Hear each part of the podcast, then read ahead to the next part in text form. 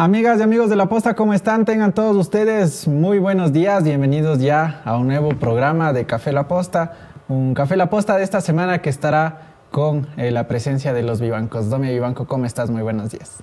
Jeff, amigos de Café La Posta, buenos días, son las 8 y 17 y vamos a revisar un poco las personas con las que vamos a conversar el día de hoy. Estará junto a nosotros Alfredo Serrano, presidente del Partido Social Cristiano, y también Luis Altamirano, ex comandante del ejército, para hablar de todo lo que ha ocurrido durante el feriado, varios atentados, lo que pasó en la penitenciaría del litoral y las acciones del gobierno al respecto. El traslado de varios PPLs a distintos centros penitenciarios con el afán de tratar de calmar la situación también allí. Vamos a estarles contando todos los detalles del tema y la Asamblea Nacional que se estará reuniendo esta mañana para pronunciarse sobre el ámbito de la inseguridad. Varias cosas suenan alrededor de la Asamblea Nacional por parte del correísmo, eh, su coordinadora no oficial, la señora Pamela Aguirre, daba declaraciones y decía que ellos no van a activar ninguna muerte cruzada, pero que si es que otro movimiento lo hace, que cuenten con los votos del correísmo. Vamos también a estar hablando de eso, de cómo se, va cómo se manejará la situación dentro del Parlamento en torno a la situación de inseguridad, así que pendientes también. También porque el día de hoy la Comisión de Seguridad sesionará respecto al libre porte de armas, al, al proyecto que presentó hace un par de años el asambleísta Esteban Torres. De eso también les comentaremos un poco más adelante. Así que pendientes también de todo lo que vaya a acontecer durante esta mañana. Vamos a enviar, por supuesto, los saludos a las personas que ya se están conectando desde Facebook, desde YouTube. Siempre nuestro cariño inmenso a cada uno de ustedes. Y también a ti que nos estás escuchando en Spotify a cualquier hora. Gracias también por tu fiel sintonía. Saludos a José Avilés, que ya está conectado. Carlos Jaramillo Molina, buenos días, mis amigos. Dice saludos desde Toronto, Max Power. ¿Ve? Muchísimas gracias. Desde Toronto también, en Canadá, le mandamos un saludo a la máquina del amor que nos debe estar viendo, a The Love Machine por allá. The Love. Hola a todos en La Posta, el medio más confiable de información, dice Guillermo G. Muchísimas gracias por ese cariño. Oye, pero rezamos de feriado largo, ¿no? ¿Tú que Largo. feriado? ¿ah? No, yo en casita estudiando, no, no salí. trabajando. Sí. Claro, toque. buen día, buen día y millón bendiciones del equipo de Café La Posta. Gracias a todos los que nos ven. Consuelo Pulsara. Eh, siempre por su fiel sintonía. Como les, comentaba la Dome, nuestros invitados del día de hoy estarán en la función de, este, de lo que está sucediendo en la cárcel, en las cárceles del país.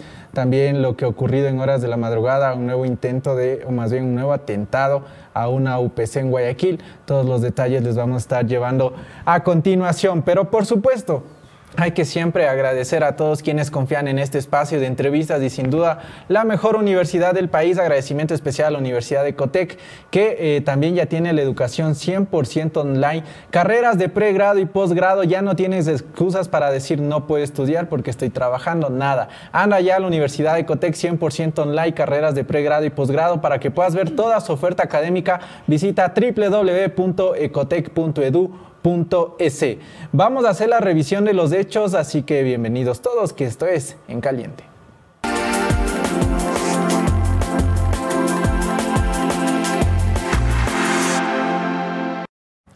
Iniciamos ya y por supuesto ponemos en pantalla lo acontecido en esta madrugada. El comandante general de la policía, Fausto Salinas, eh, confirmaba que hubo un nuevo atentado en Guayaquil donde un vehículo con dos personas atacaron la UPC de Bellavista allá en Guayaquil. Los dos atacantes están heridos. Hubo un cruce de, de- de fuego entre la Policía Nacional y estos estos criminales, ¿no? Eh, estas personas que trataron de, eh, por supuesto, hacer un nuevo atentado en la UPC de Bellavista. Esto es lo último que ha sucedido en medio de un estado de excepción que rige todavía tanto en Guayas como en Esmeraldas y que durante el feriado se amplió a Santo Domingo también. Eso por el lado de los atentados en estos momentos. Es que cronológicamente creo que también hay a las, todas las personas que se fueron de vacaciones. Lo que pasó fue el día jueves, fue un día realmente intenso. Fue, amanecimos con varios problemas en la penitenciaría del litoral. Hubo un enfrentamiento entre policías y, y presos, sobre todo el pabellón 2. en horas de la madrugada, los presos les atacaron a los policías con granadas, con fusiles de asalto, con todo. Y claro, y después a horas de la mañana, más o menos 6 de la mañana, 7, deciden las fuerzas del orden entrar con todo al pabellón 2. Había videos de los militares, ¿no? Viendo claro, claro pero al inicio, en la madrugada, era una, una situación muy desigual porque ellos ingresaron, según el comandante Zárate, a hacer una requisa, pero en realidad también ellos estaban, entraron con la intención de eh, o sea, ejecutar el traslado del pabellón 2 hacia otros centros, con varios puntos que decía el SNAI, ¿no? Reducir el hacinamiento, mejorar la infraestructura, que para dividir también y para poder hacer una movida estratégica dentro del, centro. Eh, ahí se podían ver varios enfrentamientos que duraron durante el día, ¿no? Porque nos iban contando, nos iban relatando las personas que duraron como 15 horas, eh, los audios de también familiares de los PPLs diciendo eh, están todavía en el tiroteo, o sea, siguen ahí en la balacera eran parte del reporte que hacían. Y después evidentemente también el otro lado de la moneda, ¿no? Eh, militares heridos, policías heridos en este enfrentamiento donde tenían armamento pero para esta y para otra, o sea, granadas, eh, todo lo que fue decomisado también, ese montón de balas que tenían de municiones. Y todo, y todo comenzó ahí, pues, Jeff, o sea, comenzó ahí en la, en la cárcel y mientras estaba pasando todo esto, afuera hubo varios atentados. El día, el día jueves fueron 10 en total, según eh, se contó y también según indicó Francisco Jiménez, el ministro de Gobierno. Fueron 10, sobre todo en Durán y en Santo Domingo. Y eran, algunos fueron simultáneos, sobre todo en Durán eran cinco simultáneos y los otros fueron como que ocurriendo durante la tarde. Recién a las 3 de la tarde, 3 a 4 de la tarde, eh, las fuerzas del orden lograron tomar el control del pabellón 2 entonces, pero de aquí como está, eh, eh, está en el en caliente, pero está un poquito... Poquito más tarde. Está mezclado. Decía, por ejemplo, y ahí vimos la, la, foto más importante de ese día, de la jornada del jueves. El momento en el que las fuerzas del orden ingresan con todo al, al, al pabellón 2 y, y, logran doblegar a las personas y ahí manda la fotografía el presidente diciendo que ya tomaron el control del lugar y que se ejecutarán los traslados, que era el fin principal de, lo que, de por qué habían ingresado ese día. Claro, y también en el transcurso de este fin de semana, si no estoy mal, sábado, domingo, recorría también este audio de un militar, ¿no? Diciendo, nosotros entramos con todo, pero había gente de la Policía Nacional, ciertos integrantes de la Policía Nacional que no permitían, que no querían entrar pero que se veía claramente que tenía una relación con los PPLs y fue denunciado esto también en redes. A mí también me llegó información desde el interior de las Fuerzas Armadas de forma extraoficial también, hablando con algunos militares que, por ejemplo, que tenían que hacer patrullajes en Durán. Nosotros nos, nos, decían las personas del reporte de allá también, era que el patrullaje militar no se estaba ejecutando, solamente había una o dos horas eh, militares en las calles y era también porque los, los militares no querían salir. Y eso me decían a mí, es que lo que pasa es que algunos dicen, eso no nos corresponde a nosotros, pero claro, era algo que se tenía que hacer y la gente... En medio del estado de excepción. En Durán no había presencia militar hasta, hacer, hasta el viernes, si yo no estoy mal. Del viernes en adelante no, no podría decirles. Pero bien, vamos a seguir analizando los hechos para que también podamos tener mucha más, mucho más contenido de lo que sucedió durante este feriado. También repórtennos desde qué ciudades estuvieron en este feriado, porque por ejemplo ya hubo primeras impresiones de los distintos representantes de las cámaras de turismo diciendo que en Esmeraldas no llegó ni al 1% de la, de la capacidad hotelera. En Guayas habían llegado al, al 20 o 15%. Eh, es decir, una pérdida enorme. Así que también eso nos pueden dejar en la caja de comentarios, pero vamos a seguir con más noticias. Pero antes les voy a dar una recomendación a la ciudad hermosa de Guayaquil, porque Guayaquil presenta su aplicación MiMuni, una app donde podrás acceder a servicios municipales, reportar incidentes en tu sector, información sobre obras y puedes inscribir también en programas municipales y enterarte de todos los eventos que tiene la ciudad. Descarga ya la app MiMuni en App Store y Google Play si tienes tu Android. El bienestar de la gente se siente en la ciudad de Guayaquil.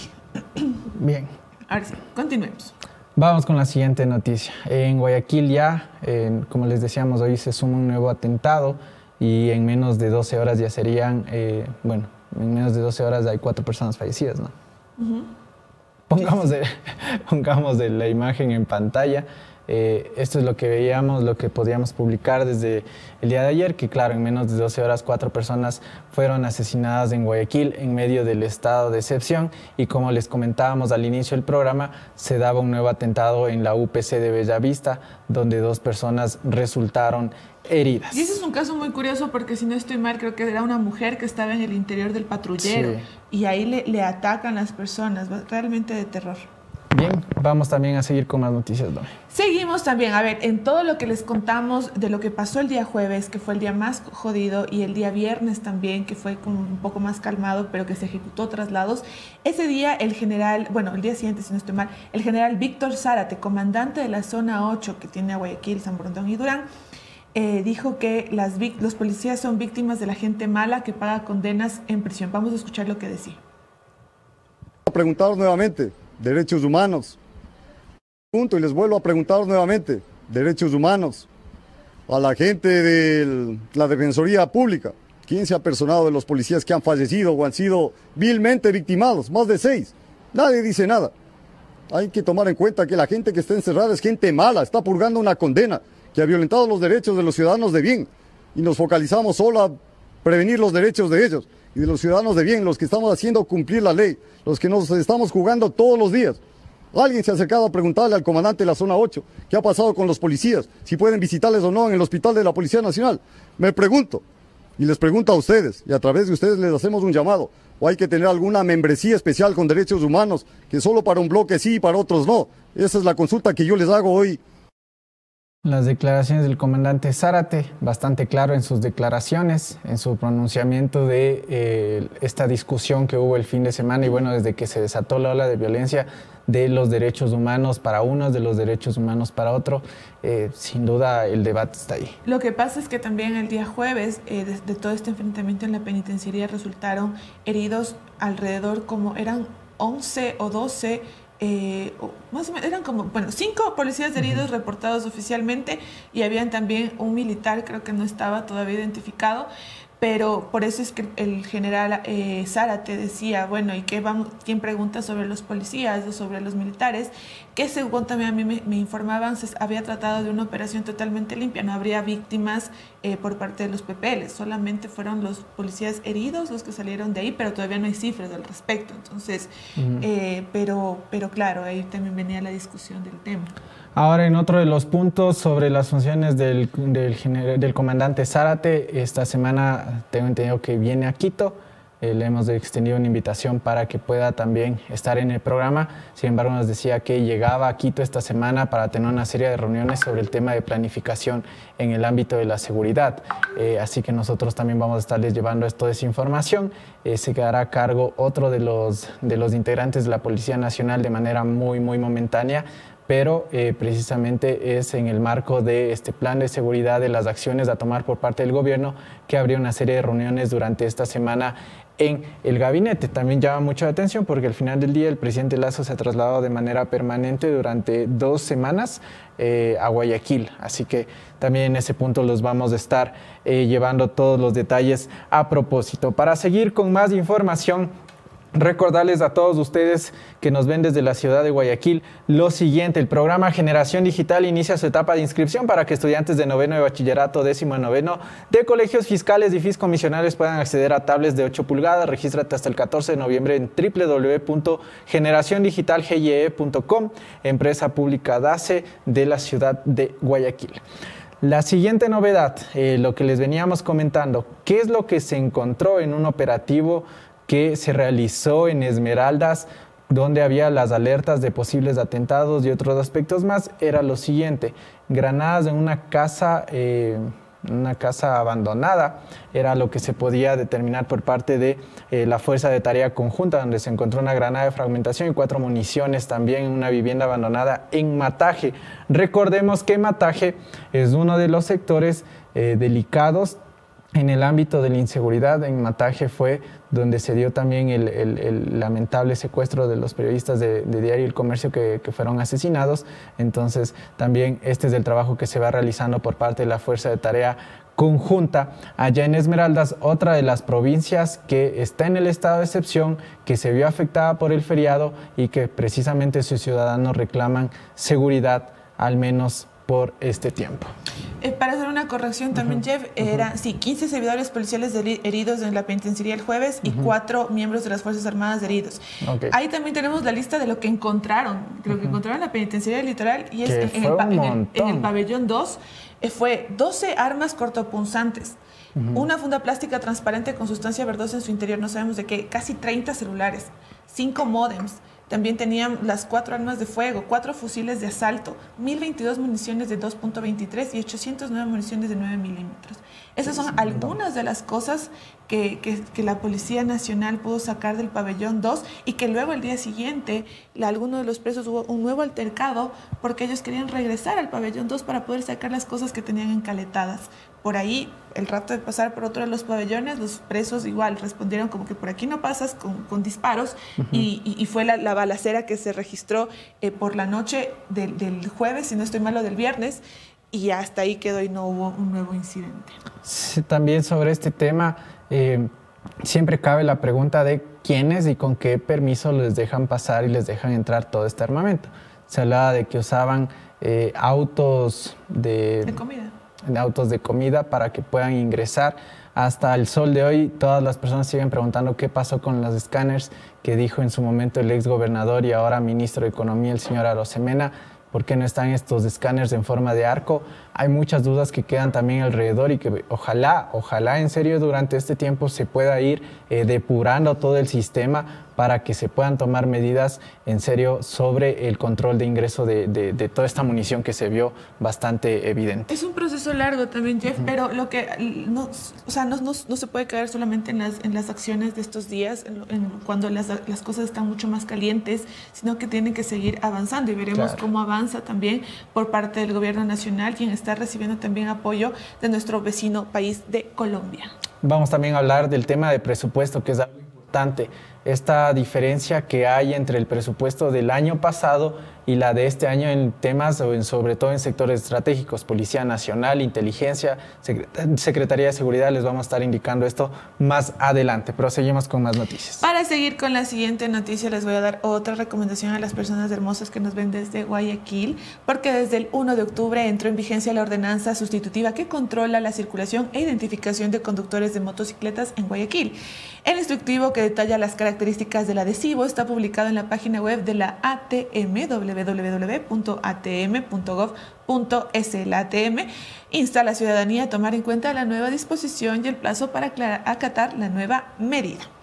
Regresamos un poco también, eh, no sé si es que vamos eh, con esta noticia o con la... La del presidente. Ok, entonces vamos a escuchar lo que decía el presidente Guillermo Lazo sobre los resultados de los operativos ejecutados durante el estado de excepción. Él eh, en, un mensaje a la nación hablaba de 600 detenidos, más de 600 detenidos a nivel nacional, pero aquí ya les vamos a dar un balance de lo que ha sido estos últimos cinco días. Escuchémosle. Desde que comenzamos a liderar el puesto de mando unificado, tenemos los siguientes resultados a nivel nacional. 802 detenidos. Lamentablemente tenemos seis servidores policiales fallecidos. Tenemos 29 servidores policiales heridos. Hemos llevado a cabo 3.625 operativos. Hemos registrado 16.100 vehículos. Hemos registrado a 21.116 personas. Se han llevado a cabo 39 allanamientos y en la madrugada del sábado ya no ha habido más incidentes que lamentar. Yo quiero destacar también que gracias al trabajo de las Fuerzas Armadas y de la Policía Nacional, un trabajo en conjunto, se ha evitado la pérdida de vida de civiles. No hay un solo civil muerto ni herido. Y vamos a continuar porque la tranquilidad y la seguridad del pueblo ecuatoriano, de la familia ecuatoriana, es un valor fundamental. Las declaraciones del presidente en medio de los resultados del estado de excepción De ahí dio una serie de pronunciamientos eh, a las 8 de la noche que no, no, no, no dio mayor información, ¿no? Más bien era el resumen de lo que ya teníamos conocimiento, pero este es el resultado hasta el momento. Evidentemente las cifras se van a ir actualizando, irán aumentando según, los, eh, según avance estos 45 días del estado de excepción en Esmeraldas, Guayas y Santo Domingo. Y tengamos en cuenta eso de que los 800 detenidos son a nivel nacional. 600. 802. 802. Ajá, son a nivel nacional, porque de ahí el, el resultado en Dura, en, en, la zona 8, en Esmeraldas y en Santo Domingo son otro número de detenidos, son muchísimo menos. Pero bueno. Vamos a seguir con más. Eh, precisamente enviamos saludos, también nos ven desde Machala. Felipe Pesantes, un fuerte abrazo. Gracias por vernos todas las mañanas desde Machala también, una de las, eh, de las ciudades que también dicen, oigan, eh, acá también no está tan bonita la cosa.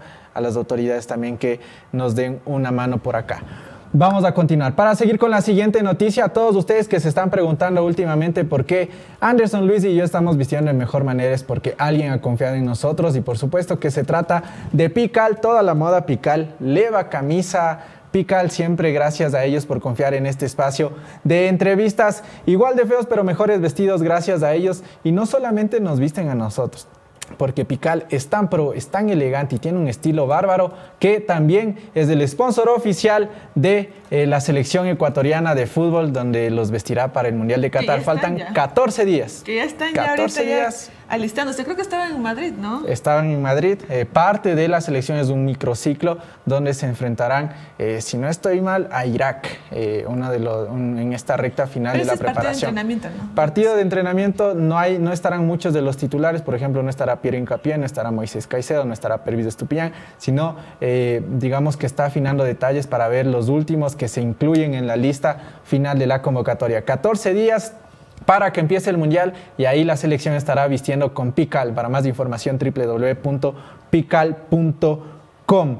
Ok, vamos a seguir con más y precisamente estas son las imágenes fuertes que se podían ver de eh, ya el traslado de lo, de lo que consideraba el gobierno los cabecillas de los Chone Killers que les enviaron ya a la cárcel de La Roca. Una cárcel de La Roca que ustedes recuerdan que fue anunciada por el ex ministro Carrillo diciendo los vamos a enviar rápido y nunca se los envió. Ahora sí se ve al menos eh, parte de este tema que ya se ha estado plasmando en acciones concretas para enviarles a la roca. Ahí ustedes pueden ver como uno de ellos, eh, precisamente, como algunos de ellos estaban ya en la cárcel de la roca. Pero no solo eso, sino que también tenemos estas imágenes, eh, digamos, llamativas y fuertes de lo que fue el traslado de muchos de ellos. Así que vamos con el siguiente video.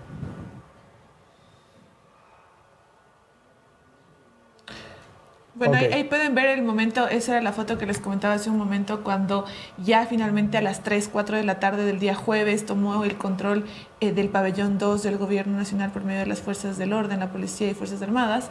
Ahí están toditos, ¿no? Todos ahí sometidos esperando al traslado. Ok, veamos. cabeza, diga algo pues. Agacha la cabeza. cabeza.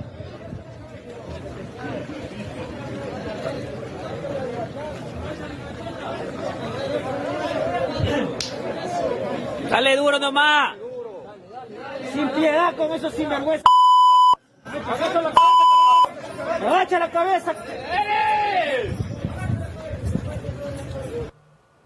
Fuertes imágenes, ¿no? Ese día se trasladaron a 417 presos del pabellón 2. La mayoría se fueron a la cárcel regional de Guayaquil, según algunas, eh, según las- la policía, y también se han ido bastantes personas al rodeo. En total, entre el 1 y 3 de noviembre, se trasladaron a como 1.419 reos. Entre, y, y todos se fueron al rodeo y también a la regional. Sin embargo, también las cifras se han ido actualizando. Tengo entendido que el día de ayer también se ejecutaron algunos traslados. Veamos cómo se va llevando a cabo también este proceso que eh, sin duda va a ser recurrente. Algunos se harán públicos, otros aún no, por el tema de seguridad de lo que, de lo que dicen las autoridades del gobierno. Pero bien, vamos a seguir eh, con las últimas noticias para ir precisamente con eh, ya las, las entrevistas que están pactadas para esta mañana. Porque si bien esto se está realizando por un lado, por el otro, hay personas que están tratando de buscar, de pescar a río revuelto. Eh, Y es, algo que, la crisis. y es algo ¿no? que el presidente en sus dos mensajes de la nación, los más importantes del jueves y el viernes, recalcó muchísimo. Dijo, habló de los puntos que estaba tomando el gobierno para poder controlar la situación, pero también dijo, estos políticos oportunistas que están en esto atentando a la democracia, ellos en realidad estaban solidarizándose con el crimen organizado y no con el Ecuador. Dijo, eso enfatizó las dos veces. Y también hablaba de esta relación de ciertos grupos políticos con el narco, ¿no? O sea, declaraciones nada para, no es que hay que pasarlas por desapercibido nomás, sino que también se lleva a la mesa de discusión lo que vaya a pasar en la Asamblea Nacional, que será algo que estaremos hablando con uno de nuestros primeros invitados. Pero tenemos más. Revisamos rapidito las noticias porque tú, antes que nada, te tengo que dar una recomendación para si es que ustedes tienen su, su emprendimiento, su empresa, lo que sea, puedes sentir el respaldo de un auditor externo que brinde ah, perdón, si estás tú buscando soluciones profesionales para tu empresa, comunícate con Ecovis, firma internacional con amplia experiencia en auditoría, contabilidad e impuestos. Con Ecovis, tú sientes el respaldo de consultores con más de 20 años en el mundo de los negocios. 20 años, ¿ah? Contáctalos ya Ecovis. Bien, eh, ¿qué más pasaba en el ámbito del fin de semana con nuestro buen amigo Rafa Dome Banco? Es que se le cruzaron los cables. Primero vean, en- pongan en pantalla la, la- la imagen. Lo que pasa es que Rafael Correa compartió un- un- una nota de un medio de comunicación en el que se hablaba de que de- con el titular Lazo hundido en corrupción. El avión presidencial servía al crimen. Entonces él retuitea y después no se da cuenta pues que no estaba hablando de él. Del mismo, el periodo de él en el que se usó el avión pues, presidencial. ahí está su pana, pues Nilsen Arias. No, no, no le cacha, pues de una sola él ¡pum! elimina el tweet. Y de ahí, claro, ya le cayó, ahí el- el- los mini- varios ministros comenzaron a- Claro. a, re- a- a- a citarle a Rafael Correa diciéndole, pero si esto fue, dura- este, este man era funcionario suyo, pues eh, Correa... No sea caretuco, como O sea, dirían. haga el favor de ubicarse bien en tiempo y espacio. Porque el man, y claro, y, y, pues, lo eliminó, pasó todo eso. Se hizo un- el loco. fue un mo- claro, fue como que no, aquí no ha pasado nada, yo no sé de qué me están hablando, pues, y eso fue lo que pasó mientras, era la- el jueves por la noche, mientras todo el mundo estaba, es- estábamos en el tema de, la, de lo que estaba pasando en la penitenciaría, se le cruzaron los cables a- al señor Rafael Correa. Ahí sí, calladito, ahí sí no dijo nada, ahí sí los, digamos, los de su círculo no supieron decir algo al respecto. Pero bueno, ¿eh? Adivinen quién llegó. Bueno, ya, ya vamos a ir con las entrevistas del día precisamente para concluir eh, la revisión de las noticias de esta mañana. Para seguir con más, la siguiente recomendación a ti. En este punto de, que estamos viviendo es importante que tú inviertas en seguridad. ¿Y dónde lo puedes hacer? Por supuesto en Falcon Cueros, porque una buena lámina de seguridad eh, puede salvar tu vida. Llegó a Quito ya. Falcon Seguridad, lujo y confort con el más alto nivel eh, de seguridad. Así que recuerda que van siendo ya líderes durante 18 años en el equipamiento automotriz. Láminas de seguridad, tapicería en cuero, nanocerámica, restauración interior son algunos de los productos y servicios que te ofrece Falcon. Conoce ya sus showrooms a nivel nacional en Quito, Ambato y Riobamba. Ven y vive la experiencia Falcon en www.falcongrupo.com. Eh, vamos rápidamente con estas dos últimas eh, noticias. Primero, desde el Ministerio de Educación se reportó lo siguiente, que en las instituciones educativas de Durán, Guayaquil y San Borondón seguirán las clases a distancia para velar por la seguridad y la integridad de los estudiantes. Si no estoy mal, esto se amplió Esmeraldas también. Sí, la jornada nocturna igual en Esmeraldas, eh, que jornadas vespertinas se reduce a la eh, presencial hasta las 4 de la tarde, se completará la jornada con trabajo a distancia.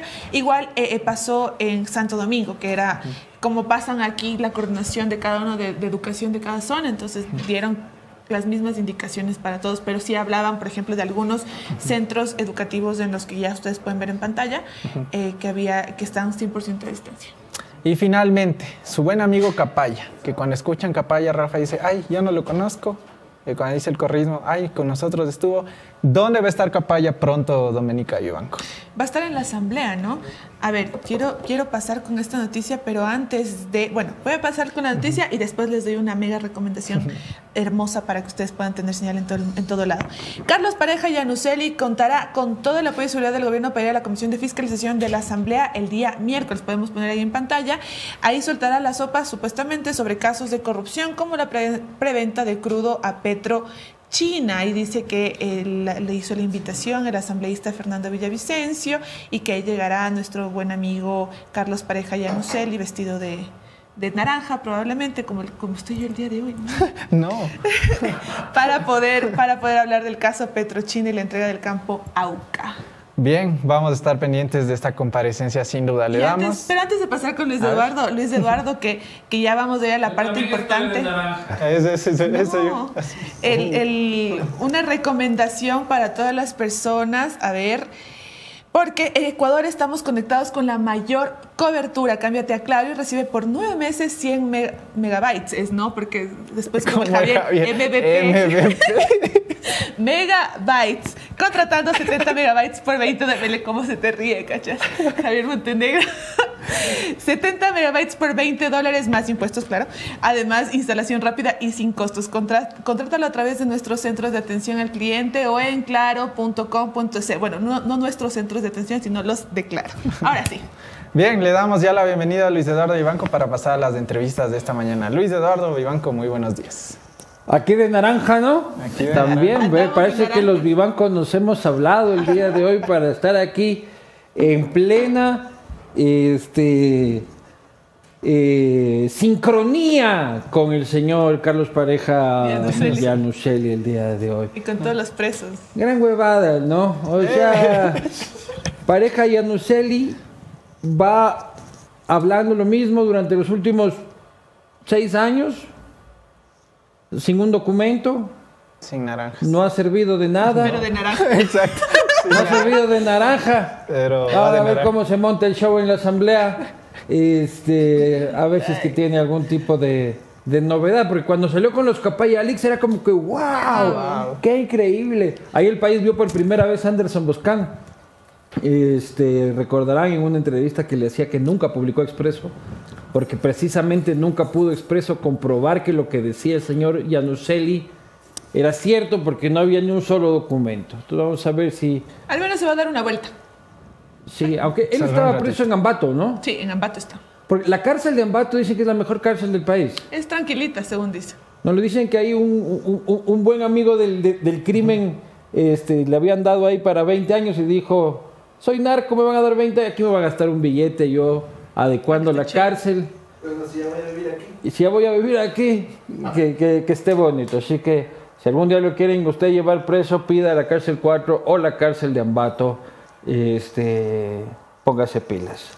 Muy buenos días, Ecuador. Muchas gracias por permitirme acompañarlos esta mañana aquí en este maravilloso programa. Más maravilloso aún cuando aparece Doménica Vivanco y logra este, llenar de luz este espacio, porque es una mujer de luz que ha aparecido este fin de semana en el Heraldo este, de Ambato como personaje destacado de la comunidad ambateña. Ah, Una guaitamba de bien. Le hacen toda una entrevista. En la puta vida habla de la posta en toda la ¡Ey! entrevista. vamos. No dice nada de la posta. No, sí dice al inicio. No, solo dice nada, no dice nada de sus compañeros, peor de sus jefes. Y me preguntaron cuál era mi comida favorita. No. ¿Y eso Oigan, va- tiene vamos, la posta? va- vamos a la entrevista porque tenemos poco tiempo con nuestro primer invitado. Entonces, de ahí, ah, de ahí bien, podemos vamos, seguir. vamos, tranquilo. Vamos con las entrevistas del día. Nuestro primer invitado, el presidente del Partido Social Cristiano, el señor Alfredo Serrano. Bienvenidos todos. Esto es Café La Posta.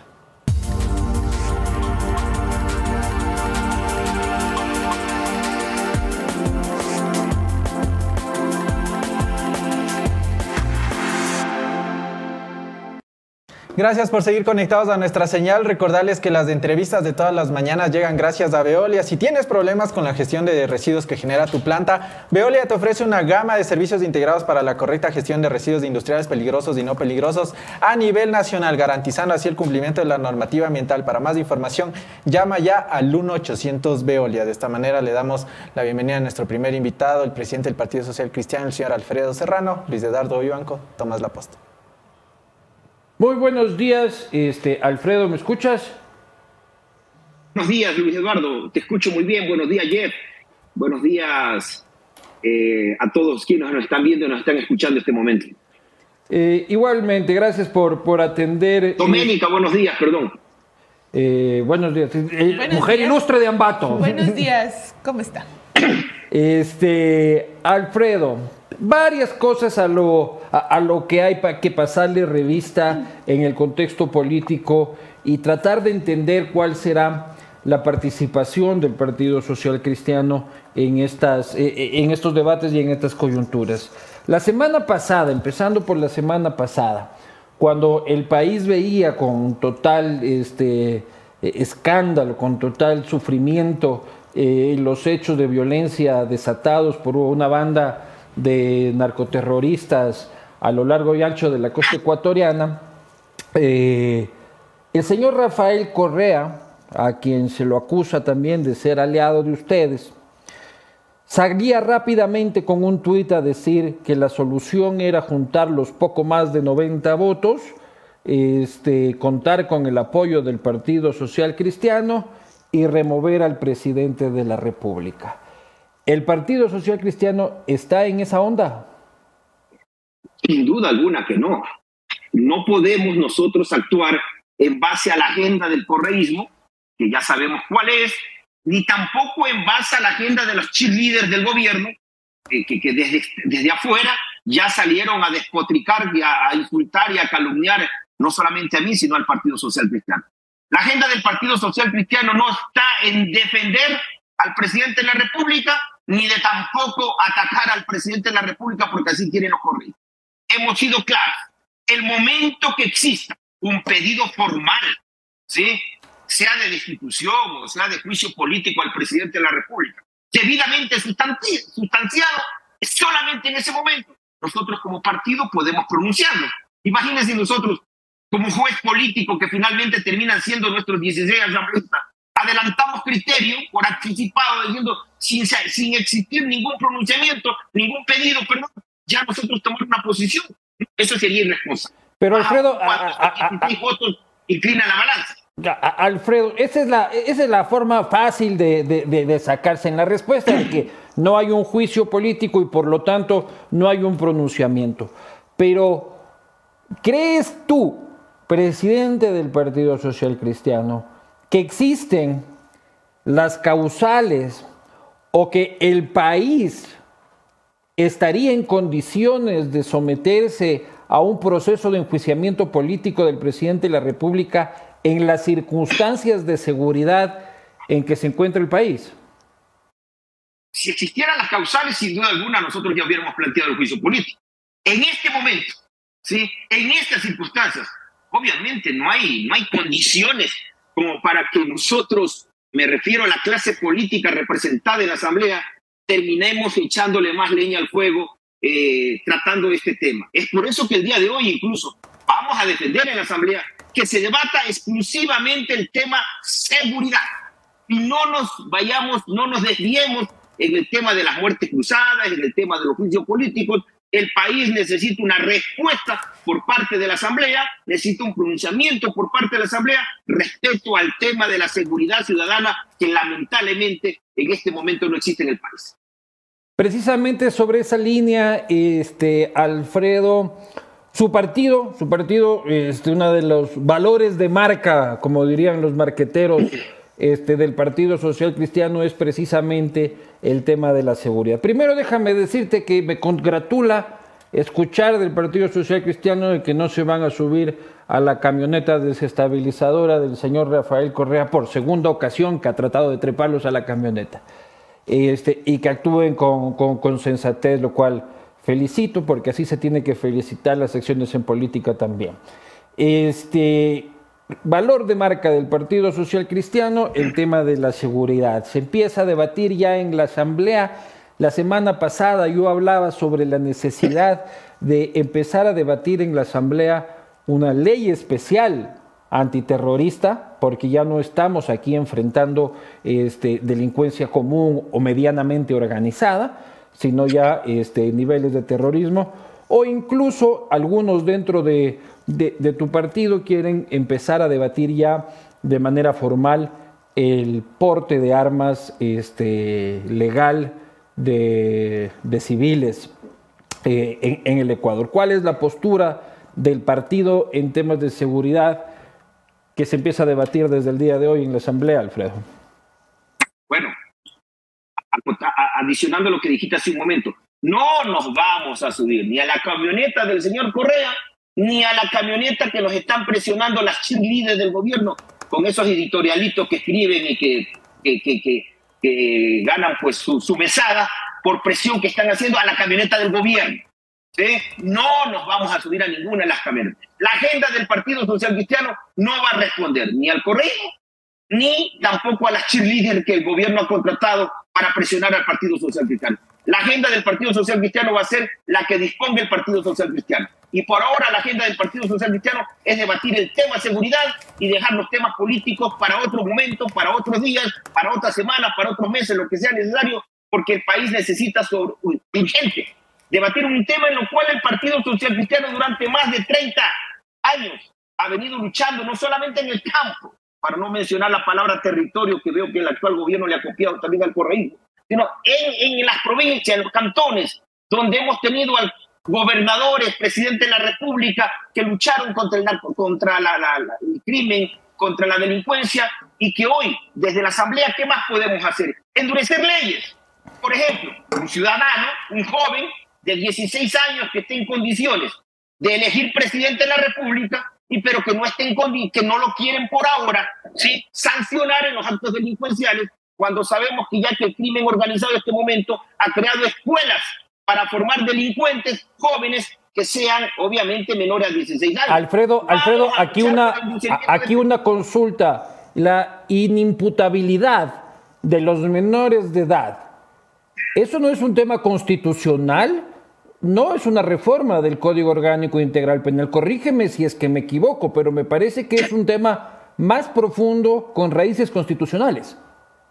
Bueno, nosotros, sea constitucional o sea ilegal, mi querido Luis Eduardo, no podemos permitir que en este país un joven de 16 años que tenga capacidad de responder para elegir presidente de la República, diputados, alcaldes, prefectos, no se lo quiera hacer responder por asesinar a, Mansalva en este país.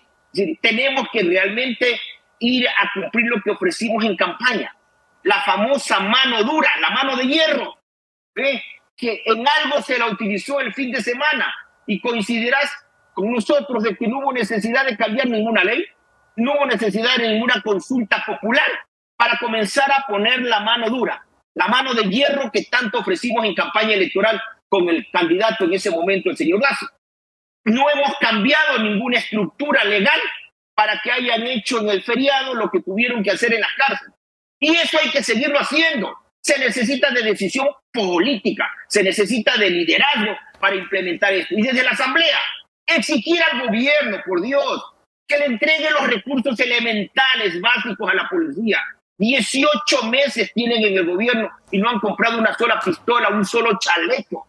Y la solución no es regalarle dos hamburguesas McDonald's a los dos policías que encontró accidentalmente el ministro que tiene la plata guardada. Me refiero al ministro de Finanzas no, la solución no está darle dos piezas. El ministro de Finanzas tiene la obligación de darle los recursos que necesita la policía. 68 policías han muerto en lo que va del año. Tenemos que respaldar a la Policía Nacional, a la Fuerza Pública en su conjunto. Alfredo, entiendo, eh, eh, eh, entiendo ese tema desde el asunto de política pública, pero este, a nivel legislativo, has referido el tema de debatir este, eh, la responsabilidad penal de los menores de edad ante crímenes de este tipo. Eh, ¿Qué otras ideas propone el Partido Social Cristiano? Bueno, ya está el proyecto de ley que presentó, presentaron dos asambleístas nuestros para incrementar la, la, pena para estos vacunadores, ¿no es cierto? Si bien es cierto, existe el delito, pero la sanción es pequeña y que el gobierno lo quiere mandar en una consulta popular, cuando estos temas los puede resolver la Asamblea. Es decir, no creo que en la Asamblea se quieran oponer asambleístas a, a, a, que aumentemos las penas para los hoy llamados vacunadores. No creo que en la Asamblea se quieran oponer a asambleístas que los, los bienes, los recursos, los dineros que se incauten del crimen organizado vayan a la educación. O sea, para eso no necesitamos una conducta popular. Y en estos temas tiene que la Asamblea cambiar su agenda. Y es lo que vamos a proponer hoy en el debate con nuestra bancada cambiar la agenda a los temas que al país le interesan, en este caso las leyes, facilitar, implementar las leyes. La Asamblea sí puede hacer trámites internos, ¿sí? de dar prioridad a determinadas leyes que son de vital importancia en este momento para la lucha contra el crimen organizado y la, la delincuencia organizada en este país. Esas son las respuestas que tiene que dar la Asamblea. La Asamblea no debe gastar su tiempo debatiendo temas de carácter eh, político que por ahora, insisto, que por ahora no tienen obviamente la importancia ni la prioridad, como es el tema de la muerte cruzada. Vamos a darle respuesta al país. Eh, tienen que participar todos, todos, me refiero a todas las instituciones. Nosotros no nos oponemos a que participen o nosotros queremos que sigan participando los municipios, los consejos provinciales en la logística, por ejemplo. Este tiene que ser de todos una ayuda, como ya Al- Alfredo, dos preguntas de mi parte antes de pasar. En Guayas. Dos preguntas de mi parte antes de pasar con mis compañeros, a que las respondas este, con la mayor este, rapidez posible de ser, de- de ser posible, valga la redundancia.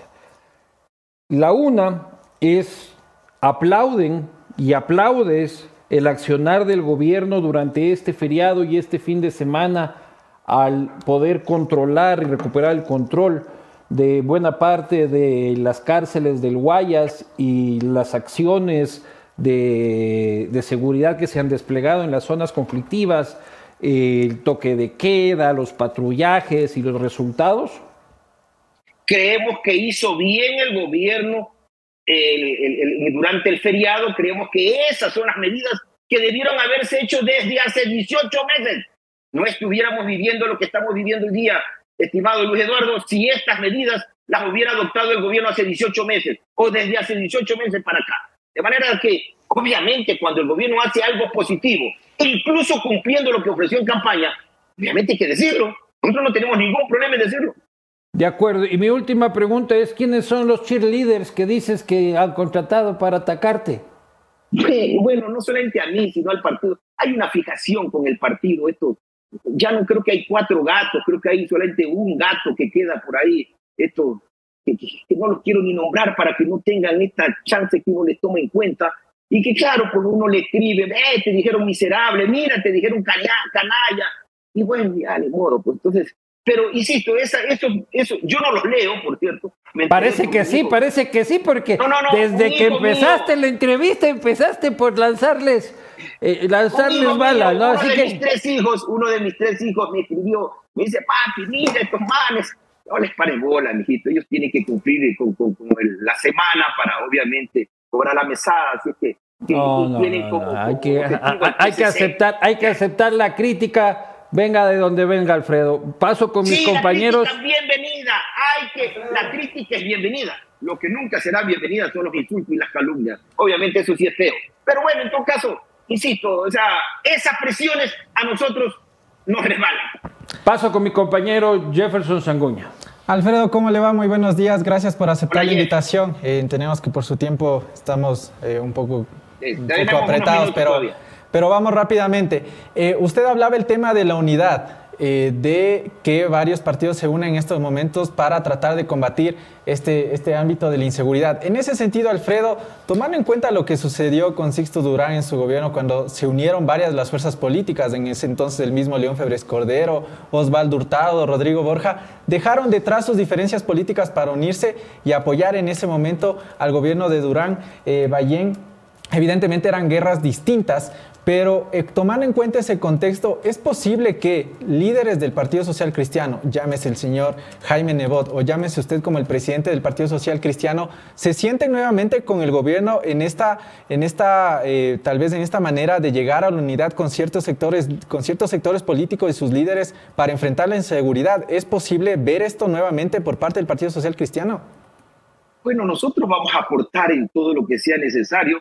El gran aporte nuestro por ahora es decir, señores, vea, muertes cruzadas por ahora, en este momento, en este día, que, que se va a debatir temas de seguridad en la Asamblea, no debe ser motivo de, de análisis. Vamos a debatir lo que podemos hacer como la Asamblea. Y como Asamblea, ¿qué podemos hacer? Leyes, leyes para justamente ayudar en, en la lucha contra el, narco- contra el narcotráfico y contra el crimen organizado. ¿Qué podemos hacer desde los municipios? Social cristiano, desde las prefecturas social cristianas, lo que ya se viene haciendo en Guayas, por ejemplo, y en Guayaquil y en algunos otros municipios. Es decir, solamente se quedarían estas acciones desde la Asamblea, no, no se sentarían los líderes con el gobierno. No creo que sea necesario sentarse los líderes con el gobierno. Lo que más le importa a la gente es lo que puedan aportar. Los municipios están, a- ayer nos decía nuestro prefecto de los ríos, que al fin va a poder concretar la ayuda al gobierno, que porque se hacían difíciles los del gobierno, con unas camionetas que le va a ayudar, con logística de alimentación que le va a ayudar a la policía en la provincia de Los Ríos, por ejemplo. Nos decía Johnny Terán, nuestro prefecto, que ya va a concretar en esta semana ese tema. Es decir, esos son los aportes que para eso tenemos que unirnos cada uno dentro de sus competencias. Cada alcalde con lo suyo, cada prefecto con lo suyo, cada autoridad, fiscalía, etcétera, la asamblea con lo suyo. El que la asamblea no le, por ahora no se no se convierte en un obstáculo para el gobierno, ya es un gran avance, ya es una gran ayuda. Pero lo más importante es avanzar, actuar, que lo que sucedió el fin de semana continúe todos los días y en todas las cárceles. Que no solamente sea el control de las cárceles, sino también el control de las calles. Tenemos que tener también el control de las calles. Decía este señor que funge de secretario de, de, de seguridad, hemos tomado la decisión de tomar el control de las cárceles. Virgen Santísima, casi me desmayo al escucharlo este señor ese día. Recién, luego de 18 meses, han tomado la decisión de tomar, valga la redundancia, el control de las cárceles. Cuando eso lo debieron haber hecho hace 18 meses. Pero bueno, ya lo hicieron ahora de una de las cárceles. Faltan otras cárceles. Esa lucha tiene que continuar. Y desde la Asamblea debe haber el apoyo para eso. El apoyo, el respaldo no es un respaldo político al gobierno, sino es un respaldo político al pueblo ecuatoriano que está cansado de esta inseguridad y donde espera de todos nosotros, los que hacemos política, el apoyo en cada una de, nuestras áreas, de nuestras competencias, tenemos que estar allí para apoyarlos. Estimado Alfredo, buenos días. Le saluda Doménica. Eh, rapidito también le quería hacer una consulta. Usted ha hablado mucho de unidad, de que se tiene que hacer todas los, los o sea, como que acciones eh, coordinadas también por parte de cada una de las autoridades que ustedes tienen como Partido Social Cristiano. Sin embargo, habla de que todo tiene que ser desde cada uno de sus espacios. ¿Por qué no le parece necesario que los líderes del Partido Social Cristiano se reúnan con el gobierno para poder ejecutar acciones coordinadas en el, tema de la inseguridad. Porque no podemos hablar de unidad yo haciendo mi trabajo en mi metro cuadrado y ya. No, no, es que, a ver, yo he hablado de coordinación, yo no he hablado de unidad. Yo he hablado de que cada una de las instituciones, cada una de los segmentos de la sociedad se unan. El abogado Nebot no tiene ninguna autoridad, no es alcalde, no es prefecto, no es presidente, no es asambleísta. Pero claro, el Partido Social Cristiano sí tiene alcaldes, prefectos, eh, asambleístas, donde desde cada uno de sus áreas tienen que hacer su trabajo. ¿Qué queremos? Solamente tomarnos la foto, ¿sí? Para asomar que estamos allí eh, eh, bien bonitos. No, el problema no es de foto, el problema son de acciones. Han pasado 18 meses, 18 meses sin que se haya tomado acciones. El fin de semana se hizo algo positivo. Eso es lo que hay que repetirlo. Eso hay que continuarlo. Alfredo. Y también desde la Asamblea tiene que haber el aporte, por ejemplo, tramitando leyes con el carácter más prioritario, más rápido, para justamente ayudar en esta línea. Y de los municipios y de los consejos provinciales, también el apoyo logístico, porque es lo que pueden hacer desde la fiscalía lo suyo, desde las universidades el aporte que puedan hacer, etcétera. Alfredo. Pueden ir aportando. Ah, eh, hablemos, usted habla de acciones, ya, ok ahorita se va a escuchar y se va a sesionar en el Pleno de la Asamblea. Usted dice también que es importante que se tomen ahí a las leyes prioritarias para tratar el problema. ¿Cuál es la hoja de ruta del Partido Social Cristiano para ahorita eh, en su participación en la Asamblea Nacional? Porque si es que hablamos de endurecer leyes, estamos hablando también de acciones a largo plazo. Y si bien es cierto, como ayer también escuchábamos a, a, a Esteban Torres, que nos dio una entrevista, decía, bueno, la Asamblea solamente tiene la facultad de legislar y fiscalizar. Entonces, nuestro accionar va muy eh, dirigido a eso. Pero en realidad, ¿cuáles son las cosas que ustedes como partido eh, han evaluado de que son los pasos que van a seguir y que son los más efectivos para este momento de inseguridad? Bueno, lo primero, exigir que el gobierno vote, exigir, nada de exhortar, demandar, exigir al gobierno que por favor ya le dote a, los, a la policía de los elementos más básicos. Ya, denle un chaleco a un policía, Virgen Santísima. Denle una pistola a un policía. Tener que la policía, la fuerza pública tenga el respaldo de la Asamblea Nacional, unánimemente debería pronunciarse en esa línea. Y tramitar, porque hay leyes que están incluso ya avanzadas en primer debate, adelantar para que sea un segundo debate, ¿no es cierto?, lo más pronto posible, para, para aportar el presupuesto general del Estado del 2023 en las condiciones que está, nosotros no lo vamos a aprobar. ¿Cómo vamos a aprobar un presupuesto donde le reducen le reducen en estos momentos tan duros para el país el presupuesto de la Policía Nacional. Alfredo, no podemos una cosa de Última pregunta, ustedes van a insistir como algo prioritario en el libre porte de armas, ¿no? Sin duda alguna, esa es una de las propuestas nuestras de campaña del presidente de la República. En campaña el presidente, de la, hoy presidente de la República, conjuntamente con nosotros, se le propuso al país que obviamente a las personas debidamente calificadas, con el, un trámite verdaderamente eh, complicado, puedan obviamente tener acceso a las armas. En ese tema, pues obviamente es una posición nuestra. Sabemos que no, de pronto no podrían haber los votos, pero al menos esa es una posición y fue un compromiso que se adquirió con el pueblo ecuatoriano. Bien, fueron las declaraciones del presidente del Partido Social Cristiano, el señor Alfredo Serrano. Alfredo, muchísimas gracias por haber estado esta mañana con nosotros. Gracias a ustedes, Jeff. Un gusto. Que tengan un... Igualmente, bien, creo que queda bastante clara la posición de ellos en torno a lo que será la Asamblea Nacional, en torno al rumbo político. Dice que no es momento de eh, tocar este ámbito político, valga la redundancia, de la desestabilización y la muerte cruzada que se estará tratando de realizar y tomar acción desde la Asamblea Nacional. Así que vamos a ver cómo se va a desarrollar la sesión de esta mañana, que sin duda va a dar mucha tela que cortar por parte de varios sectores políticos, así que pendientes también sobre lo que vaya a acontecer. Y también lo de la y, también lo de la, reunión de la Comisión de Seguridad sobre el libre porte de armas, porque ayer Esteban Torres también nos decía que le había hablado con el secretario jurídico eh, Pozo, Fabián Pozo, y que él había dicho que están totalmente abiertos a cambiar la resolución ministerial que impide el porte de armas a, civiles eh, o a personas naturales. Entonces decía que eso prácticamente, y era, este es el, el punto en el que se restringe totalmente Solamente ese acuerdo ministerial, cambiándolo, eliminándolo, ya estaría otra vez normado como antes, o sea, el libre porte de armas por el Ecuador. Y vamos a venir con fierro aquí al Café La Posta, ¿no? No, no, no. Aquí vamos a poner el fierro, ve. ¡Pum! así. Pero recuerda que el porte de armas es... Eh, aquí, así el fierro. Exacto, la... el pocho El fierro, pues. a lo pocho. A ver, hablemos, Jeff. Claro, a lo pocho harpa aquí, con el fierro sobre la mesa. A ver, a ver, a ver. Yo no sé, Jefferson Sanguña, la palabra fierro, ¿qué, ¿Yo qué digo?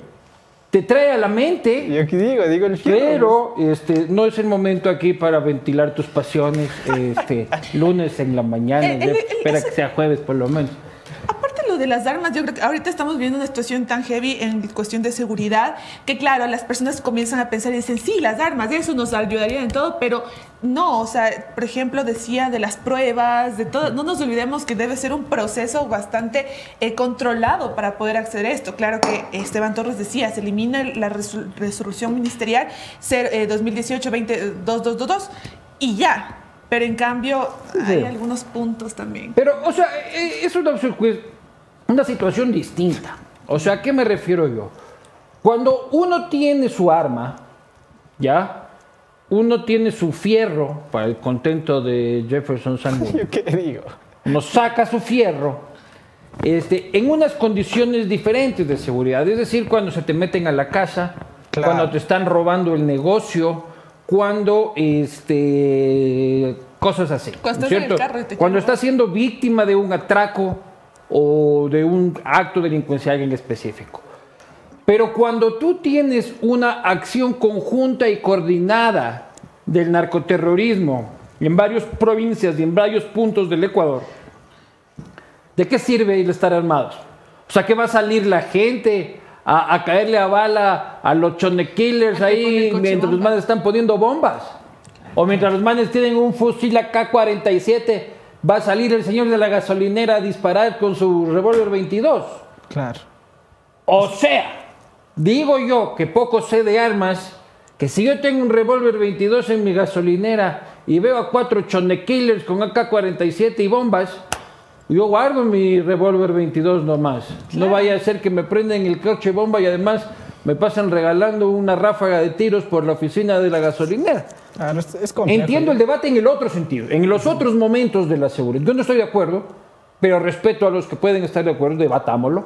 este, pero no soluciona el problema del crimen, del narcotráfico y, de, del narcoterrorismo. pero bueno, lo que sí hay que celebrar, querido Jefferson Zambuya, aunque le carcome el alma, este, su a su, su corazoncito este guevarista, progresista, ¿Qué todos los cistas este, posibles que el señor celebraba la victoria de Lula hace dos semanas como, como- más que cuando subió el Nacional a, a- a Primera Qué División. bestia, oye, por vos la gente en serio cree esas tonterías, después están, ah, correísta, que no sé qué. Claro, no, no. Aunque la otra vez ya te estabas volviendo social cristiano. Ya está, ya. Sí. La Dome, por suerte, no hay dudas, porque Ambato es de derecha. Entonces, como buena hija pródiga De de Ambato, es una mujer de extrema derecha. No, no, no, no, no. Este, sí, aquí les chanto etiquetas políticas a todo el mundo. Eh, sí hay que celebrar, sí hay que destacar de que el Partido Social Cristiano rechaza la invitación del correísmo por segunda ocasión para destituir al presidente de la República. Eh, da, da imagen de buena salud democrática este, dentro de esa fuerza política que podemos todos tener grandes críticas respecto a él, pero si es que quisieran subirse a la camioneta de Rafa ya lo estarían tumbando otra vez. Claro. O sea, segunda vez que Le salva el fundillo este, PSC. político al presidente de la República, el Partido Social Cristiano. Pero la semana anterior tenías que escucharles, todos estaban, sí, tenemos que, tenemos que mandarles, tenemos que, ¿qué? Y esta semana, en cambio, Darwin Pereira, de, de Pachacute, me dijo, no, nosotros no vamos a presentar nada. Pamela Aguirre, nosotros no vamos a presentar nada. Es que es irresponsable, pues lo decía yo el otro día cuando me hice invitar aquí al Café La Posta, este, contra la voluntad de Jefferson Sanguña, querida Dome. Este, ahí yo decía precisamente de que Ah, era es que estaba absolutamente irresponsable cambiar el mando en media guerra. Claro. Totalmente, ahorita no, no, es, no es lo adecuado. Pero bueno, veamos también cómo se desarrolla hoy la sesión, que va a ser sin duda importante. Vamos a seguir con más con la siguiente entrevista y para dar paso a la misma, porque es importante hablar de eh, cómo se está llevando a cabo las acciones de seguridad eh, durante este tiempo del estado de excepción estos primeros días y también las acciones dentro del sistema penitenciario. Para dar paso a la misma, recordarles que si es momento de darle mantenimiento a tu motor, tienes que ir a Motor Plaza. Porque Motor Plaza es tu mejor aliado estratégico donde puedes encontrar todo para tu motor mecánico automotriz, generadores, áreas acondicionados, bombas de agua, material eléctrico, lubricantes, filtros y aditivos. Son algunos de los productos y servicios que te ofrece Motor Plaza. Encuéntralos ya en www.motorplazac.com, todo para tu motor en Motor Plaza. De igual manera, si es que quieres estar bien conectado, eh, recuerda que eh, la mejor manera de estar es con Claro. Pero bien, vamos a seguir con la siguiente entrevista. Se trata eh, precisamente del general Luis Altamirano, a quien le agradecemos ya por estar con nosotros esta mañana para tener en cuenta todo lo que ha sucedido en este aspecto y hacer el análisis también en el ámbito de la inseguridad. Excomandante del ejército, Luis Eduardo Ibanco, Tomás La Posta. General, muy buenos días. Buenos días, eh, Luis. De igual forma, un saludo para Doménica y para Jeff.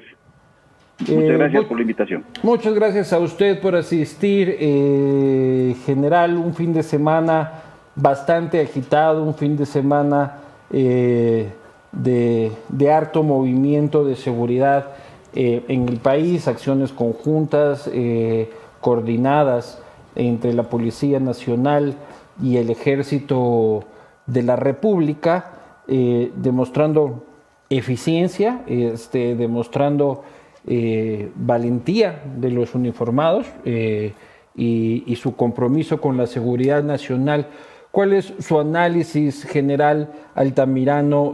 su análisis general, general, valga la redundancia, hoy estoy redundante, su análisis general sobre este, la jornada de las acciones conjuntas de estos últimos cuatro días. Bueno, este, yo lo que debía, más bien creo que tengo que indicar es que lo que el país está viviendo no es producto del azar, ni tampoco podemos explicar exclusivamente eh, eh, por nuestra situación de vecindad con Colombia, sino que es el resultado de una serie de causas. Eh, nadie va a negar la necesidad de, de actuar con firmeza y de imprimir la acción del Estado como ha sucedido en las cárceles y en las calles del país y que lastimosamente se lo hace de una forma tardía, porque esta ola de violencia mm, que, se multiplica también a través de los medios de comunicación, pues, genera un, cuestionamiento a la capacidad propia del Estado en, una misión o tarea fundamental que le corresponde. Eh, más bien, para mí este momento sí resulta riesgosa la narrativa gubernamental, inclusive le he escuchado a usted, en donde se, centra el discurso en el término guerra. Y, y, esto se replica lógicamente a través de los medios de comunicación, pero para nadie es desconocido que la guerra eh, engloba eh, a un conflicto armado que se produce entre estados, entre gobiernos, sociedades, grupos paramilitares como mercenarios, insurgentes o milicias.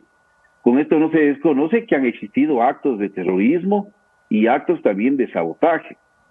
Pero al utilizar esta terminología también tenemos que ser muy cuidadosos, cuidadosos porque se puede utilizar también de forma indiscriminada elementos simbólicos que tienen un profundo significado, como el uso de la palabra patria, ya he escuchado en algunos análisis que se han hecho, lo que puede conducir a que cualquiera persona que piense diferente, que cuestione o asuma una posición crítica sobre la actuación de las autoridades de turno, eh, se lo perciba como un traidor o como un cómplice. Entonces, yo creo que el problema de la seguridad tiene que ser visto de una forma con mayor responsabilidad. No, aquí hay que identificar elementos que en el pasado han sido contribuyentes de la situación que estamos viviendo, y más allá de las personas. Pero yo creo que la causa fundamental de la inseguridad, y por eso no creo que con este tipo de medidas vamos a resolver completamente el problema, es la desinstitucionalización que ha sufrido el país en donde tenemos una serie de elementos que inclusive en estos últimos operativos uno puede observar que, que se confirman. Porque cuando nosotros vemos, por ejemplo, las armas que se exhiben y las capturas que se han hecho de objetos prohibidos en las cárceles, lo único que evidencia es esa desinstitucionalización, porque ¿cómo ingresaron estos objetos? ¿Cómo ingresaron estas armas y municiones? Lógicamente con la ayuda del Estado, porque los funcionarios del Servicio Nacional de Atención Integral a las Personas Privadas de la Libertad, del Cuerpo de Vigilancia, la Policía Nacional, las Fuerzas Armadas, han estado vinculados en hechos de complicidad del ingreso de este tipo de materiales. Y con esto no se busca decir que es toda la institución. Sin duda, general, este, dentro, dentro de la misma, eh, eh, del mismo análisis discursivo que es el que usted este, señala y sobre el que resalta sus preocupaciones, eh, el uso de la palabra patria, eh, el uso de la palabra guerra. también hay un término este, que ha generado mucha discusión, que es derechos humanos, ¿no? Este, los defensores de derechos humanos, por un lado, este, rescatando el valor eh, de, ese concepto, el presidente diciendo, cuidado con apelar a los derechos humanos, eh, el general de la zona 8, el general de policía este, de la zona 8 también diciendo, ¿cómo? Zárate. el general Zárate, también este, cuestionando el concepto de los derechos humanos. Eh, ¿También es otro debate peligroso, general? El, el, Estado es signatario de una serie de instrumentos que están relacionados con la conservación y mantenimiento de los derechos humanos. No nos olvidemos que las personas privadas de la libertad han sido restringidos su derecho a la libertad, pero no otros derechos. Y es el Estado el que tiene una responsabilidad por precautelar los derechos a que estas personas estén libres de necesidades y libres de miedo. Ahora, lógicamente que tenemos personas que están en esta condición, que pertenecen a organizaciones delictivas, que han articulado actos de terror, que han articulado eh, sabotajes, que han articulado masacres, verdaderas carnicerías humanas.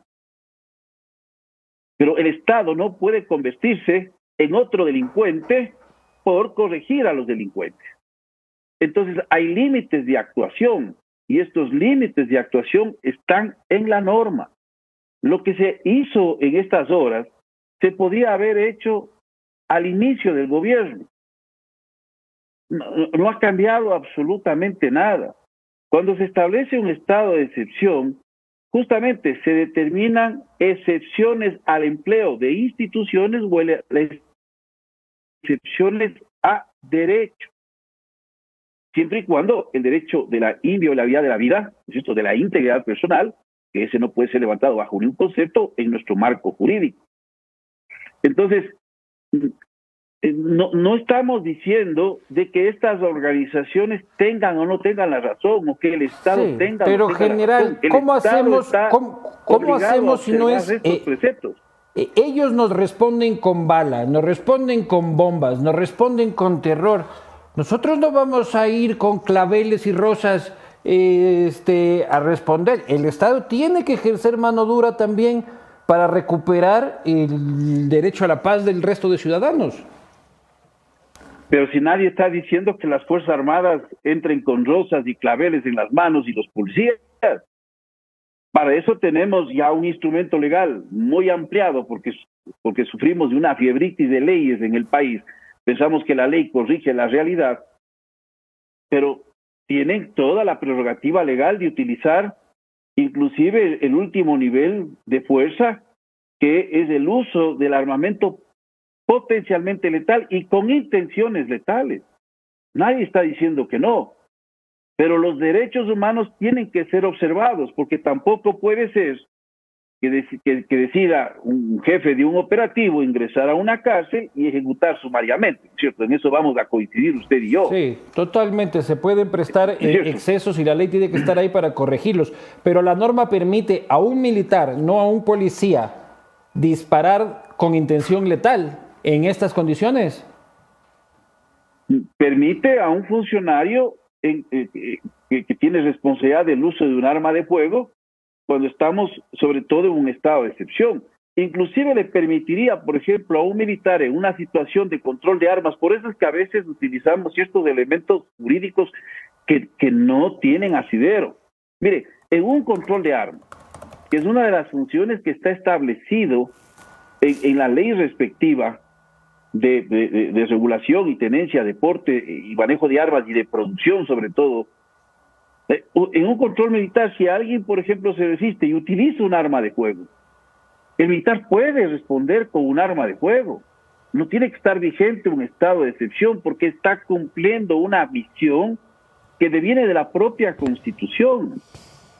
Entonces esto hay que comprender. Si nadie dice, mire, lo que se ha hecho ahora, si usted le- le dice qué ha cambiado en el marco legal, usted dirá es que cambió en el marco legal el- la ley del uso progresivo legítimo de la fuerza. Que ahora las autoridades dicen, no, es que esta no nos sirve. Es el problema del país. Recordemos que antes de la vigencia de esta ley, yo nunca escuché a un funcionario de la policía decir que estaba vigente el 30.1 del Código Orgánico Integral Penal que fue reformado en el tiempo de la exministra María Paula Romo y que entró en vigencia seis meses después, en el año 2020, en donde se establecía de forma clara el uso legítimo y progresivo de la fuerza y que en la misma modificación que se hizo en el 2019 se introdujeron reformas con cinco niveles de uso de la fuerza que estuvo todo el tiempo en el Código Orgánico de Entidades de Ciudad Pública y del Estado. Entonces, el país lo que vive es de la fiebritis de leyes. Ahora queremos otra ley. Vamos a cambiar la realidad. Claro, las políticas públicas se asientan en las normas, se construyen sobre las normas vigentes.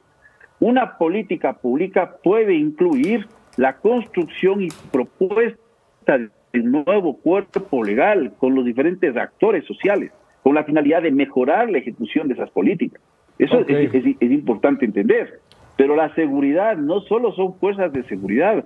Aquí hay un eje fundamental, porque cuando yo le digo institucionalidad, eh, la institucionalidad se observa, por ejemplo, cuando tenemos un, un- un claro deterioro en la función judicial, en donde también se requieren recursos, se No, requiere no, eso capacitación. es un problema endémico de, de- muchísimas aristas. Paso con mi compañera Doménica Vivanco. General, muchísimas gracias. Usted, General, general, buenos días. Les saluda Doménica. ¿Sabe qué? Usted acaba de decir que hay un escenario en el que ya se puede utilizar el uso de armas letales. Yo quiero entender y que quede claro si ya llegamos a ese punto en el que podamos ejecutar el máximo nivel de uso de la fuerza, como ha pasado en los últimos días, aunque no hay ninguna baja o no ha pasado nada de víctimas mortales, por ejemplo, en la, en del litoral. Y si es que en realidad, por ejemplo, hay muchos militares, este estos días nos comentaban, y policías, de que ellos tenían miedo de poder hacer los patrullajes, de poder ingresar a la penitenciaría, porque muchas veces si es que meten bala a alguien o, como que también neutralizan la situación, como le llaman ustedes, eh, pueden enfrentarse a penas, como lo que ya pasó, por ejemplo, en el 30S o en, otros, en, otros, en otras circunstancias. Entonces, ¿estamos ya en ese punto en el que tenemos que hacer el uso máximo de la fuerza? Esto no se trata de una decisión de carácter político. Y, si eso ocurre con en, alguna vez se, se escuchó, simplemente es eso, ¿no? Discurso político. El uso legítimo de la fuerza se da en circunstancias específicas y particulares.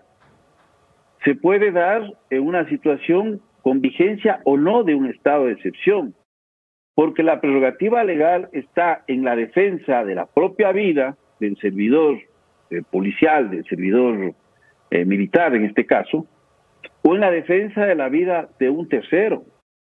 Entonces ahí tiene usted en, nuevo, en las nuevas reformas que se han establecido, seis niveles del uso legítimo de la fuerza, que es de carácter dinámico. Siempre lo fue así, pero se mencionó desde el discurso, no, que era progresivo entendiéndose de que tenía que haber una serie de etapas. No.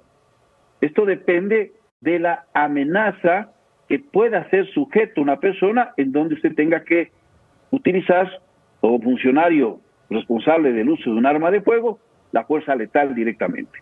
Entonces esto no se trata de una decisión de carácter político. Esto lo pueden emplear. Por eso es bueno siempre tener contrapesos institucionales. Y, los contrapesos institucionales que yo he mencionado en, varios aspectos es justamente fortalecer los controles internos, pero con representantes de otras instituciones, no solo para garantizar transparencia en los procesos de investigación interno, en donde a veces también pueden sufrir influencias de terceros, pero también generar contrapesos interinstitucionales cuando he propuesto por varias ocasiones la necesidad de crear una policía de investigaciones porque hoy el propio Estado también, no, no solo ahora, sino en el tiempo, el Estado también puede cometer incorrecciones y excesos. General. Entonces, en algunos países del mundo funciona esto. En otros hay sistemas de, contrapeso, especialmente en países federales, pero en Chile, por ejemplo, tenemos un, un, país que es carácter republicano, donde hay una policía de investigaciones, y en el caso de una confrontación como la que se está dando, usted tiene un tercer elemento, que participen en esos procesos de investigación y potencial determinación de responsabilidad. General, general, antes de pasar eh, con el Jeff, yo tenía una duda. Eh, la inteligencia militar y policial. La semana anterior, el martes, hubo más de 18 atentados. El jueves hubo 10 atentados.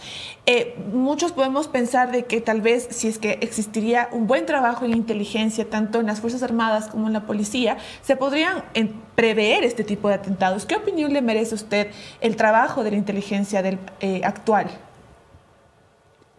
Bueno, es obvio, es obvio que existen una serie de deficiencias Ahora, reconstituir un sistema de inteligencia tampoco es fácil, pero, pero eh, eh, eh, vivimos de estas críticas de quién es el responsable y quién es el culpable. entonces yo creo que eso, ya, la gente está cansada. Digo yo, como, como ciudadano, estoy cansado de, de, de, este continuo echar la culpa del uno al otro. Y eso complejiza aún más el entendimiento del problema de seguridad que estamos viviendo. Pero es evidente que hay deficiencias en los sistemas tácticos, operativos, y lógicamente que de estos elementos se alimenta la, visión estratégica sobre la situación de lo que está pasando en el país. Entonces, hay deficiencias que tienen que ser eh, corregidas. ¿Cómo le va, general? Muy buenos días, gracias por aceptar la invitación. Em, un poco retomando el tema de la, de la legislatura que usted hablaba en algún momento, eh, topando otro de los temas en función a esto, algo que se trató de implementar dentro del referéndum fue precisamente esta, eh, que no se necesite de un estado de excepción para que los militares ayuden a la Policía Nacional. Evidentemente la Corte Constitucional se pronunció y dijo que no, dio una observación de que esto no, no, podría ser posible. Pero ¿cree usted que pasa por ahí también este análisis de eh, que para confrontar la inseguridad que hoy vivimos es necesaria la presencia militar permanente en apoyo a la Policía Nacional en las calles? Chef, nuevamente un saludo cordial y gracias por, la invitación. Este, yo he mencionado que aquí existen dos elementos fundamentales que más allá de esta vecindad que tenemos, la gente, escuché en alguna vez que decían que si Colombia no existiera, Ecuador sería una maravilla. No es así. El problema del Ecuador es una pérdida de institucionalidad de forma permanente que ha afectado a, varias, a varios sectores, uno de ellos la seguridad, y la seguridad tiene que ser visto como un sistema interdependiente a, otro sistema. Y el otro elemento que también deviene de estas condiciones de debilitamiento institucional es la pobreza. Sí, eso, eso debe quedarnos claro. Porque si aquí en el Ecuador, haciendo la misma analogía que escuchaba un analista, tuviésemos un, un régimen de un país nórdico, pues lógicamente el nivel de violencia recibiríamos poletazos, influencias, el nivel de violencia no sería igual. Pero, o sea, ¿es necesaria la presencia de, los militares en el apoyo en la, en la, ciudadanía? O sea, en la calle, en el día común. Por eso le digo, eh, las decisiones que se van tomando por parte, la desinstitucionalización no es un proceso que se da de la noche a la mañana, es un proceso que se da por una serie de decisiones siendo acumuladas el considerar el empleo de la fuerza militar de manera permanente es eso justamente, desinstitucionalizar, quitar la naturaleza que le corresponde a la fuerza militar, porque ahí tenemos una gran cantidad de misiones que debe cumplir una fuerza militar y en donde existen brechas de capacidad. Yo solo quiero ponerle este detalle. Cuando hubo la destrucción del, del radar o el atentado al radar, claro.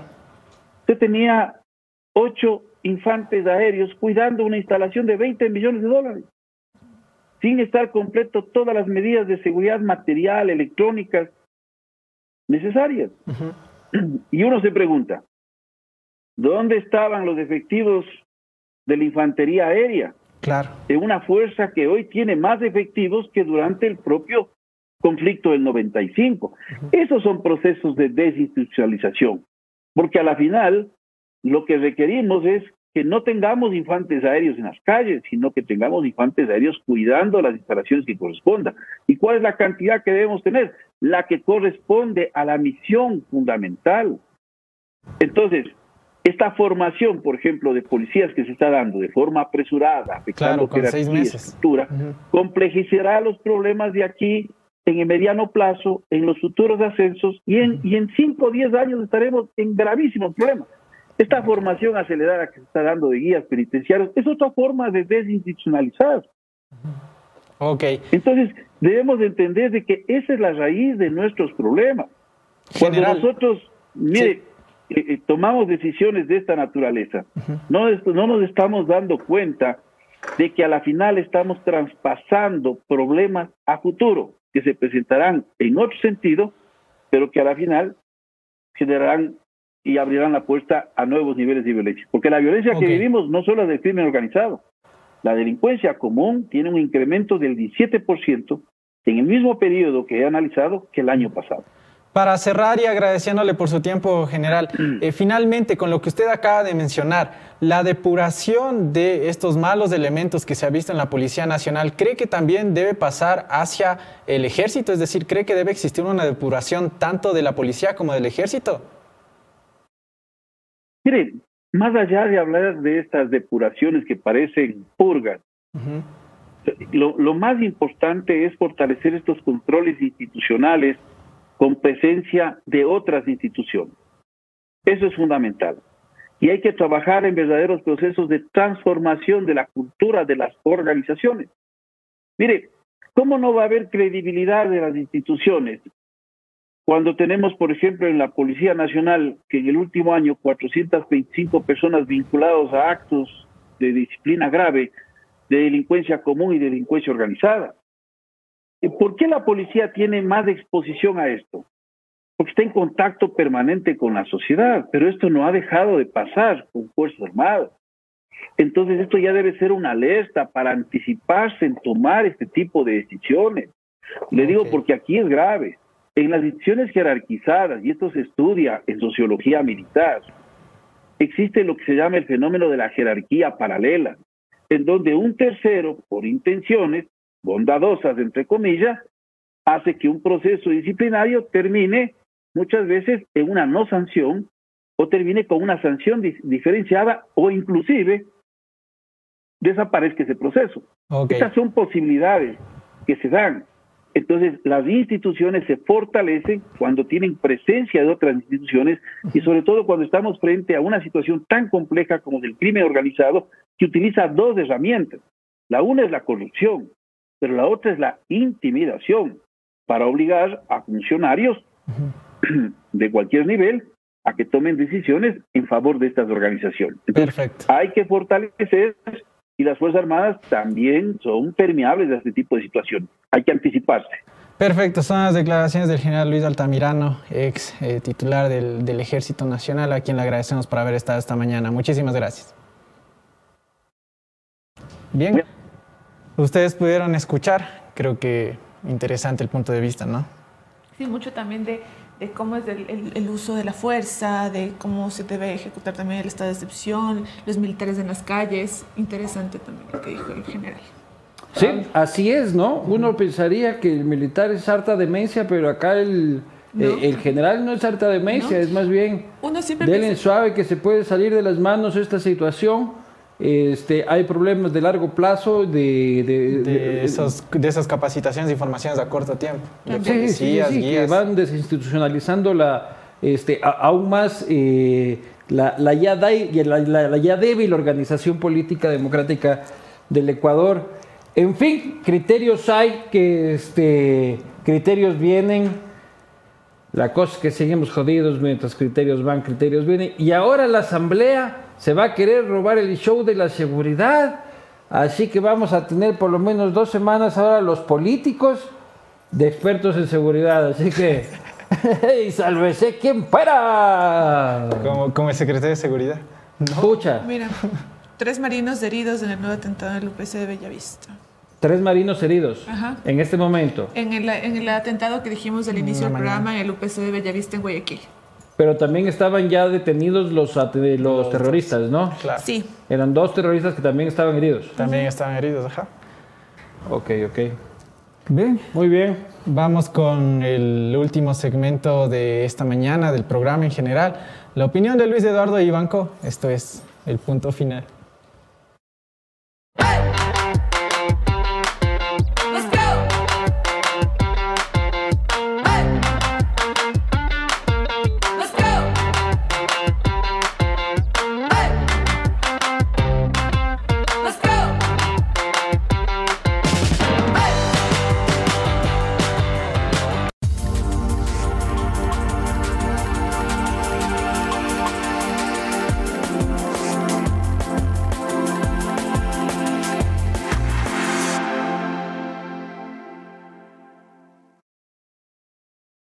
No hemos cambiado. No hemos cambiado. Y vemos hoy en redes sociales por todo lado a gente culta, incluso periodistas, soñar con la posibilidad de que el señor Nayib Bukele tome un avión desde San Salvador y empiece a gobernar las tierras ecuatorianas. O que alguien, a su imagen y semejanza, lo haga, desesperados por la inseguridad, sin conocer en realidad los detalles del régimen de Bukele, donde no hay libertad de expresión, donde o estás conmigo o estás en contra mío, donde las diferencias políticas se solventan solamente con el insulto y con el atropello legislativo y judicial. Pero seguimos como siempre este país soñando con que venga un patrón a dar palo, bala, látigo, pero una vez que llega y ya te toca a ti el látigo y a tus panas, ya no te gusta. Qué poco, qué poco hemos aprendido del correísmo. Eso no quiere decir que necesitamos gobiernos blandengues y mequetrefes para enfrentar al delito. No, no, no, no, no. Lo que no necesitamos es un Estado totalitario que rinda culto a la personalidad de un dictador o aprendiz de dictador. Eso ya habíamos aprendido, pues. Diez años estuvimos en ese debate, muchachos, y otra vez la misma huevada con ustedes. Eso no quiere decir que necesitamos a un gobierno tibio y pusilánime para enfrentar el delito. Y tengo yo que reconocer frente a esta Cámara, en este espacio, que a partir del jueves en la noche, tarnoche, este gobierno ha actuado con mano dura. Ha actuado con suficiente mano dura como para tratar, es difícil, de controlar la situación sin que se registren atropellos o atropellos mayores. Es decir, respetando la ley. Yo no sé de dónde le dieron desahuevol fuerte al presidente Lazo, pero denle desahuevol fuerte ahora en la mañana, al mediodía y antes de acostarse, si es que ese va a ser el liderazgo que imprima para luchar contra el narcoterrorismo. Muy bien, presidente Lazo. Muy bien. Así cuando, cuando se hace bien, se hace bien. Siga así. Esperemos resultados más estables, pero aplaudo que esté tomando su desahuevol. Mañana yo no podré acompañarlos, estarán estas dos maravillosas personas con ustedes, estaré yo por la ciudad de Guayaquil, vuelvo el miércoles a acompañarlos y el jueves me voy ¿A ¿A dónde dónde? te vas? A otra aventura del castigo divino, esta vez Las Vegas, el Latin Grammy. Uy, Ah, y con estar ahí sufriendo, uno sufre en este trabajo. ¿no? ¿Cuántos, cuántos allá? O sea, ¿cuántos ¿Cuántos qué? invitados vas a entrevistar? ¿Cuántos sin sacar, dices? No. ¿Cuántos entrevistados? Ah. eh? Wow. No, hermano, yo soy una persona casada. Por eso digo, ¿cuántos Lo entrevistados? siento allá? mucho, es de- me disculpo con la audiencia. ¡Hola, Sil! Llegó. Llegó, recuerden que la conclusión de Luis Eduardo. No, no. gracias a Colacil, porque Colacil no es el mejor, no es, el- no es colágeno. Este es el mejor generador de colágeno, lo que suena cada mañana. Y que todos aquí en la posta nos estamos sumando de a poco al reto Colacil. Así que ya saben, consuman Colacil, articulaciones fuertes, evita la caída también de- del- del- del cabello, uñas más fuertes Para la también. piel, para Así todo. que para todo, esta maravilla. Fierro más tieso también. Eh, Hierro, Para el claro. presidente. Hierro. ¿Quién, quién quién? ¿Cuál fierro? Hierro, hierro más. colágeno. Con la Sil. Tieso el fierro. Nos vemos mañana. Nos vemos mañana. Un buen día para todos. Que tenga una buena tarde.